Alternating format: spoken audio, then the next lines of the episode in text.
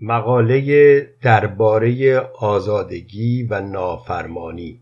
چرا بحث دموکراسی به سرانجام نمی رسد نوشته خسرو پارسا.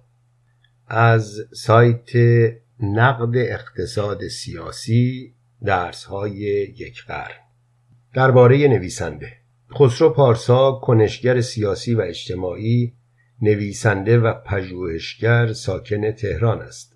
او در خانواده‌ای با گرایش های ملیگرایانه زاده شد و در سال 1340 پس از گرفتن دکترا در رشته پزشکی از دانشگاه تهران برای ادامه تحصیل به آمریکا رفت. وی همزمان فعالیت های گستردهی در جبهه ملی و کنفدراسیون دانشجویان ایرانی و در سازمان های چپگرا داشته است. پارسا در اسفند 1357 به ایران بازگشت و فعالیت‌های خود را در امور پزشکی، اجتماعی و سیاسی ادامه داد. وی زندگی سیاسی پرفراز و فرودی داشت و در سالهای پیش از انقلاب ضمن فعالیت در کنفدراسیون دانشجویی در قالب گروه اتحاد کمونیستی فرایند تجانس با سازمان چریک های فدایی خلق ایران را دنبال می کردند. این فرایند به سرانجام نرسید و در سالهای بعد و تا اواخر دهه 1360 او در گروه اتحاد کمونیستی و بعدها وحدت کمونیستی فعالیت داشت. کتابهایی به ترجمه و ویراستاری خسرو پارسا به زبان فارسی منتشر شده. از آن جمله است منشأ خانواده، مالکیت خصوصی و دولت، صورتبندی های اقتصادی پیشا سرمایهداری، 11 سپتامبر آغاز اصری نو در سیاست جهانی پسا مدرنیزم در بوته نقد جامعه انفرماتیک و سرمایهداری خواستگاه آگاهی در فروپاشی ذهن دو جایگاهی و درباره تکامل مادی تاریخ. درباره آزادگی و نافرمانی چرا بحث دموکراسی به سرانجام نمی‌رسد؟ برترین فضیلت آدمی نافرمانی است. اسکار وایت. آزادی رهایی شکلهای متفاوت ساختاری دموکراسی همه به دنبال پاسخ به این سوال هستند که به عنوان یک انسان چه می‌خواهیم؟ انسان در بد و تکامل نه شعور امروزی را داشت و نه آگاهی های امروز را. انسان مانند هر حیوان دیگری به دنبال معیشت و زاد و ولد بود. یک مجموعه ژنتیکی که عوامل اقلیمی جایگاهش را معین می کرد چیزی که ویلیام جینز آن را انسان دو جایگاهی می نامد. هنوز فاصله ای بود تا آنکه خردمند شود. انسان اما در فردیت زندگی نمی کرد حیوان اجتماعی بود. انسان اجتماع را ساخت و اجتماع انسان را. اجتماع آدمی را انسان کرد. انسان امروزی. ولی وجود این دیگری در جامعه ناگزیر محدودیت هایی برای فرد به وجود می آورد آزادی انسان حد پیدا کرد. آزادی دیگری. بنابراین برای تعیین تکلیف نوعی ساختار لازم می‌شد. نوعی دموکراسی در معنای عام. این شرط در جامعه ماندن بود. البته می‌شد در جامعه نماند. این حق هر فردی بود. ولی اگر فرد تصمیم به ماندن در جامعه داشت باید حق دیگران را هم در نظر می گرفت دموکراسی بنابراین در ذات خود محدودیت می آورد ولی چه نوع محدودیتی که آزادی را سلب نکند؟ و این سرآغاز جدالی طولانی است که هزاره ها را در بر گرفت. اگر فکر می کنیم یک اجتماع پایدار مطلوب در طول تاریخ به وجود آمده است می توانیم همان را مدل بگیریم. ولی اگر معتقد باشیم در این چند هزار سال هیچ جامعه ای که شعن انسانی در آن کاملا رعایت شده باشد به وجود نیامده است آن وقت باید به جستجو ادامه دهیم. به سرنوشت های پیروز نگاه کنیم و جوامعی که آفریده اند. کدام یک با معیارهای کنونی مورد تایید ما هستند؟ هزاران سال گذشته است و هزاران تجربه داریم. اگرچه پیروزی های موقتی وجود داشته است ولی شکست های سخت در پی آن بوده است. در مقابل این منظره چند نتیجه منطقی می توان گرفت.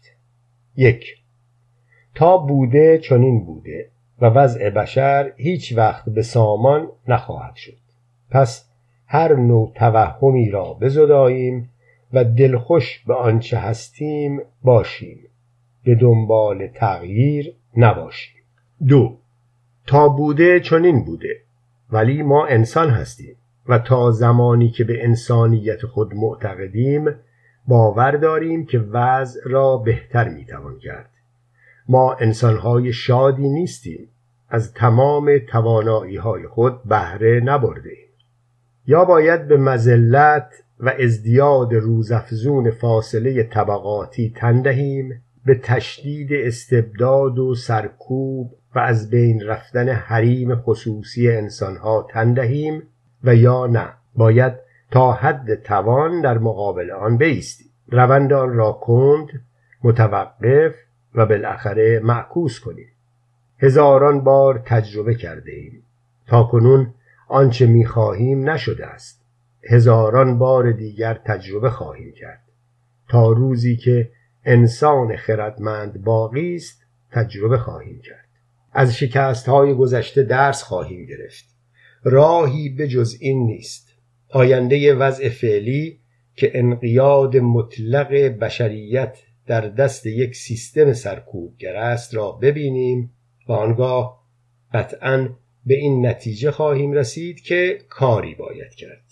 مگر اینکه همانطور که گفته شد تقدیر متافیزیکی را بپذیریم که بر مشتی مادون انسان همان انسان دو جایگاهی اعمال می شود و این همه تجربه بشریت بیهوده بوده است.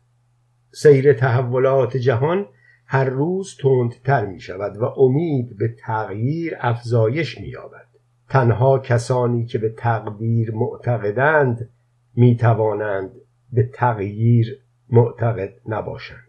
پس باید تصمیم گرفت یا تن به مشیت متافیزیکی بدهیم و یا تاریخ را پایان یافته تلقی نکنیم. اگر چنین می اندیشیم بلا فاصله سوالات دیگر مطرح می شود. چگونه می توانیم چنین کنیم؟ آیا ادعی قلیل با هر تفکر و دانشی می توانند چنین مهمی را به عهده بگیرند؟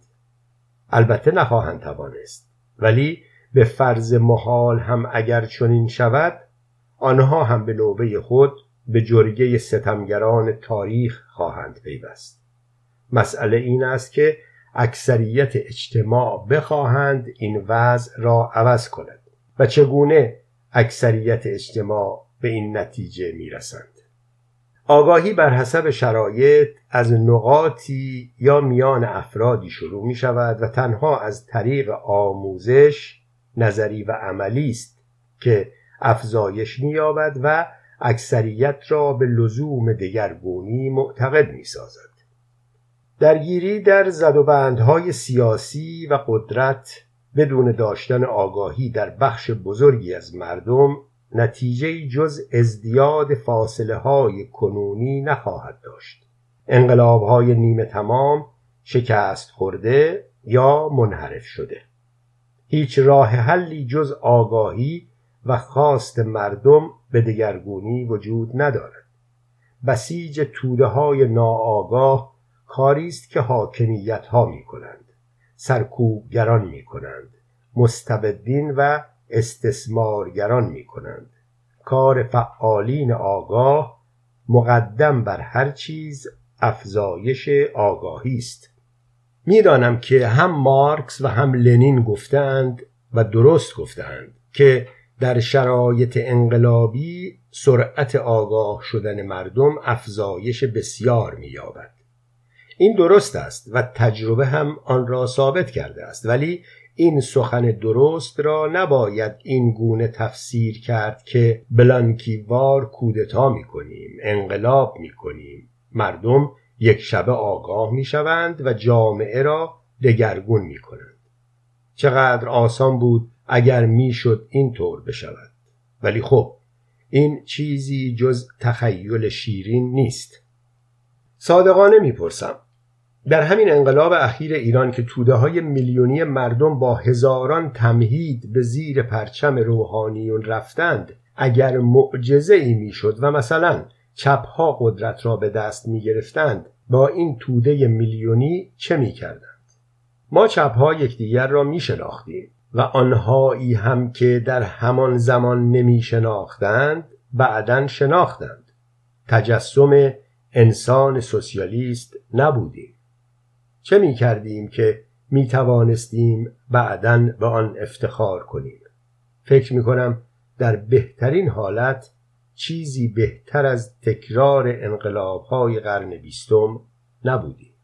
ادعی هم در آن زمان هم پیش از انقلاب و هم پس از آن مخالف رهبری روحانیون و ادغام دین و دولت بودند. بهای آن را هم پرداختند. ما به عنوان سکولاریست جامعه را آماده پذیرش سوسیالیسم نمی‌دانستیم. توهم سوسیالیست بودن مردم را هم نداشتیم. معتقد بودیم که یک یا چند انقلاب دموکراتیک به عنوان زمینه‌ای برای انقلاب سوسیالیستی لازم است. ما جامعه آگاهی نداشتیم و بیش از آن که آگاهی توده را گسترش دهیم عدهای از ما چپها در بند فعالیت برای کسب قدرت بودیم اجازه دهید از یک تجربه شروع کنم. من در سازمانی بودم که اصل خدش ناپذیر آن رعایت دموکراسی بود و برای آن همه نوع تمهیداتی که به فکر می رسید پیش بینی شده بود. در سازمان سلسله مراتب وجود نداشت. هیئت اجرایی و تصمیم گیری و رهبری وجود نداشت. همکاری داوطلبانه عدهای بود که تفکر خاصی داشتند هیچ اظهار نظری از طرف سازمان بدون نظرخواهی از تک تک اعضا و هواداران نزدیک اعلام نمی‌شد. سازمان طالب کسب قدرت نبود و به همین علت از نظر کمی بزرگ نبود. نمی‌خواستیم زیاده گسترده شویم. گرچه در زمینه های کارگری، دانشجویی و زنان فعالیت های خوبی می کردیم.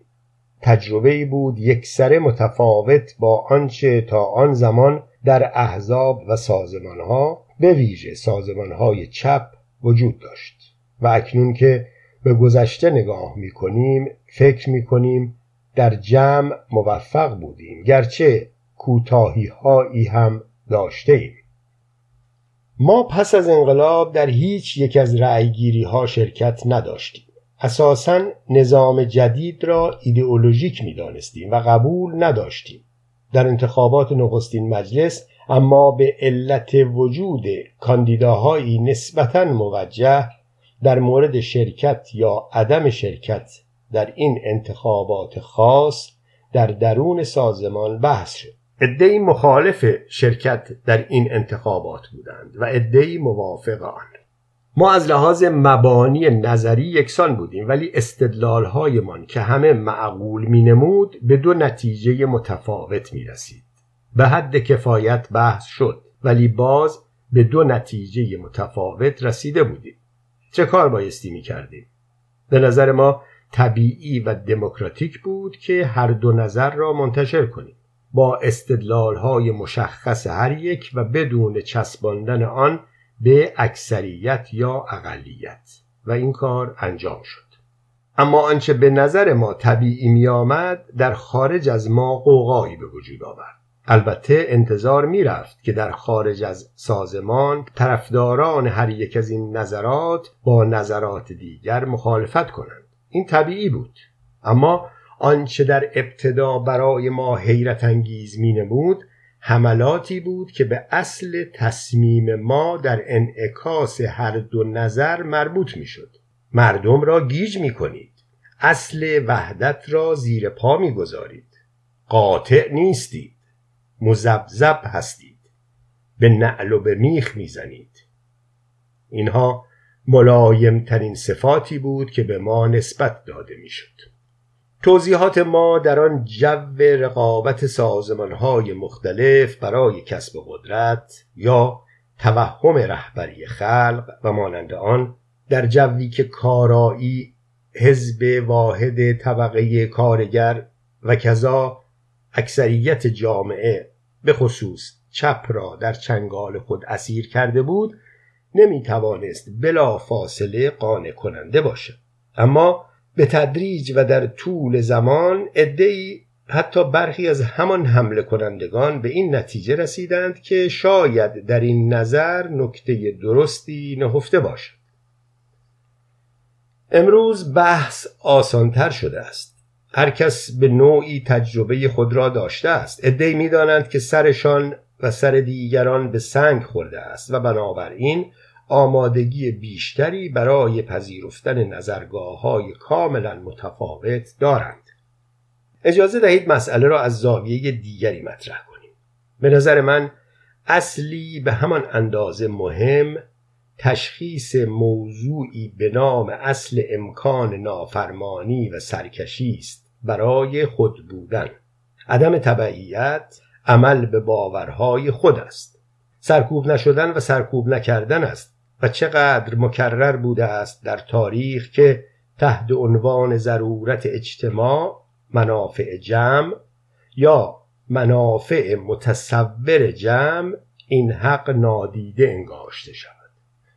به نظر ما سقوط از آنجا آغاز می شود که شخص برخلاف باورش در مسائل اساسی به کاری اقدام کند. آن هم نه به علت ضعفی که مانند هر فرد دیگر ممکن است داشته باشد. این صرفا ترس است.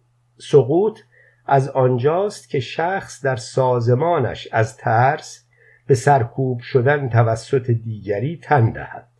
این دیگری می‌تواند هر کسی باشد اکثریت رهبری باشد اکثریت سازمانی باشد یا اکثریت رفقا. مقام برتر سازمانی باشد کمیته های عالی باشد و یا قدرت های فیزیکی یا متافیزیکی. این آغاز سقوطی است که مگر آنکه شخص به موقع به خدا آید او را به قعر سراشیبی خواهد کشاند. گام آخر دنباله طبیعی گام اول است. باید هوشیار تجربه ها چنین نشان داده است و ما می توانیم تجربه را از نو تجربه نکنیم. هل جرب المجرب. توضیح هر کس که آزموده ها را بیازماید فقط پشیمانی آیدش می شود آزموده را آزمودن خطاست. آیا از نظر انسانی قابل قبول است که تو در امر مهمی باور معینی داشته باشی ولی چون سازمانت نظر دیگری دارد در مواجهه با دیگران به دروغ علیه باورهایت تبلیغ کنی؟ به فهم خود و به باور خود خیانت کنی. دیگران را گمراه کنی چون مقام برتر از تو چنین خواستند. به نظر من شرماور صفت صرفا ملایمی است. غیر انسانی است و غیر انسانی تر آنکه کسی از تو بخواهد و به تو دستور دهد فرمان دهد که چنین کنی. مانند این است که کسی از تو نشانی مکانی را خواسته است. خلاف آنچه میدانی به فرمان رهبری نشانی جای دیگری بدهی مبادا گیج شود. انجام آنچه به عنوان دستور سازمانی یا مقام برتر گفته می شود در یک کلام نوعی خیانت است. اصلا باید از خود بپرسی برای چه در مبارزه هستی. اگر علت مخالفت با قدرت حاکم به منظور این است که تو جای آن باشی به خودت می‌گویی نه من اگر به قدرت رسیدم با عدالت رفتار خواهم کرد. تاریخ دروغهایی به این بزرگی را هزاران بار تجربه کرده است. تو هم یکی. من تو و هر کس دیگری که چنین می‌گوید. یک بار هم در طول تاریخ چنین اتفاقی نیفتاده است. اگر در خانعت دموکرات نباشی در سازمانت هم نخواهی بود. و اگر در سازمانت دموکرات نباشی در جامعه هم نخواهی بود. تو اگر در مبارزه هستی به خاطر کسب آزادی و برقراری عدالت اجتماعی است وگرنه خود را فریب داده ای در پی کسب قدرتی نه در پی آگاه کردن مردم. نه کمک به شناساندن حقوقشان به آنها یعنی حق آزادی یعنی حق نافرمانی. اگر زمانی بود که فعالین سیاسی گذشته بدون در دست داشتن نتایج تلاش های قرنهای اخیر فکر می کردند تبعیت از یک مرکز منسجم به نتایج منسجم و پایداری منجر می شود اکنون کمهوشترین آنها هم باید دریافته باشند که چنین نیست. ممکن است رویه قاطع یک پارچه در لحظه کارایی بیشتری داشته باشد. ولی اگر صرفا کارایی مد نظر نباشد و درستی و کیفیت و آگاهی هم مد نظر باشد آن وقت این نوع اطاعت کورکورانه توجیهی نخواهد داشت. به ضد خود تبدیل خواهد شد. فرمانبرداری مربوط به دوران بردهداری بوده است. فتیشیزم سازمانی قهرمان پروری گریز از آزادی است.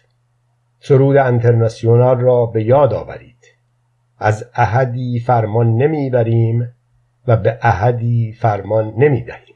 دوستان تبعیت دنبال روی مغز از مغز دیگر سلسله مراتب آمرانه حزب سلسله مراتب نظامی امروز برای هیچ انسان آگاهی پذیرفتنی نیست.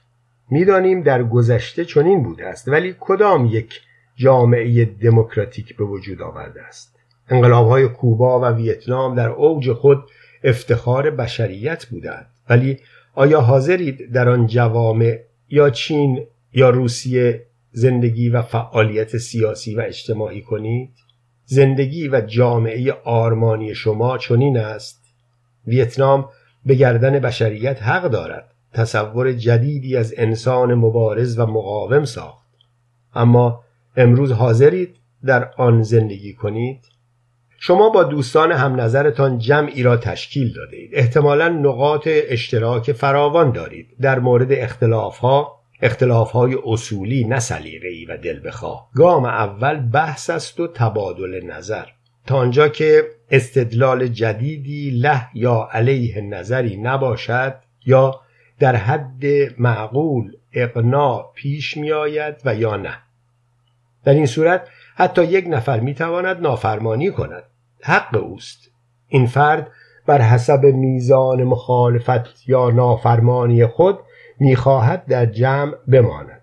به خاطر موارد زیاد توافق یا می‌تواند با دیگر هم فکران خود جناح تشکیل دهد.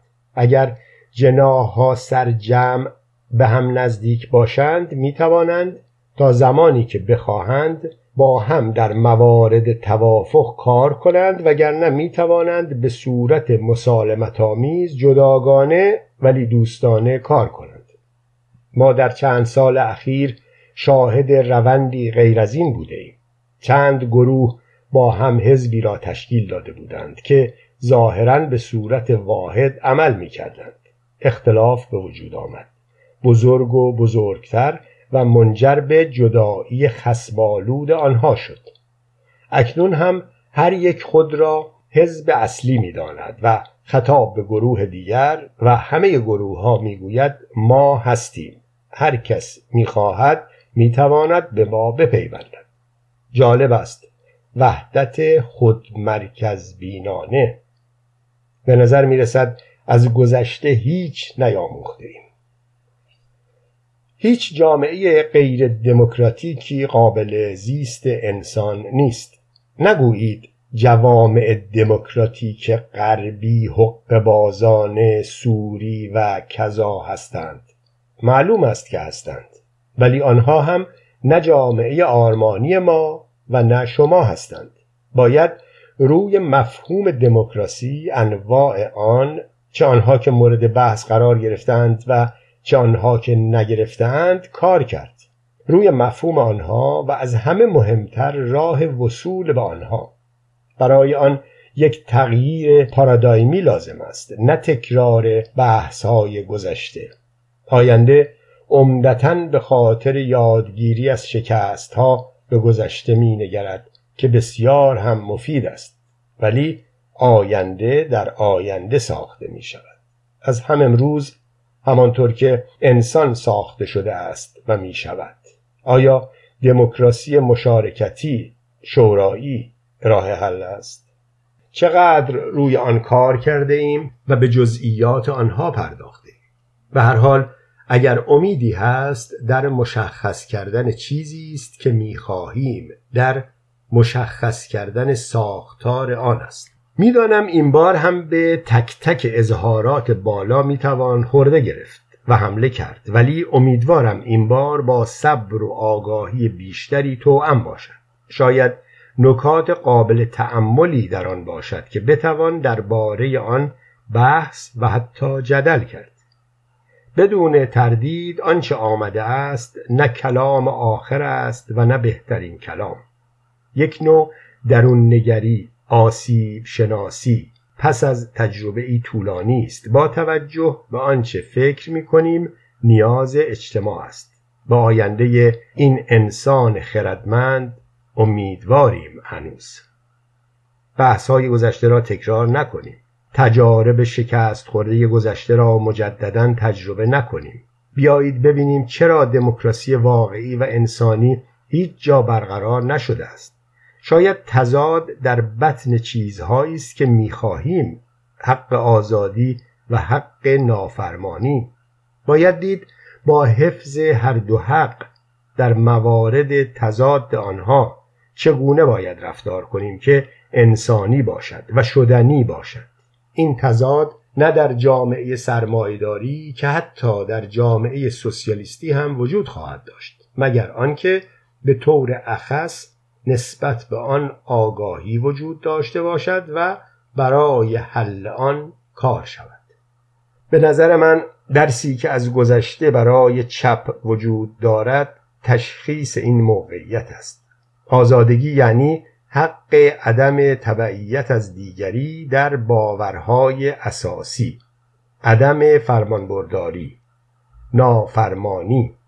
آزادی یعنی قبول مسئولیت های آن یعنی گریز نکردن از آن یعنی در آغوش گرفتن آن به عنوان یک انسان دانا و خردمند.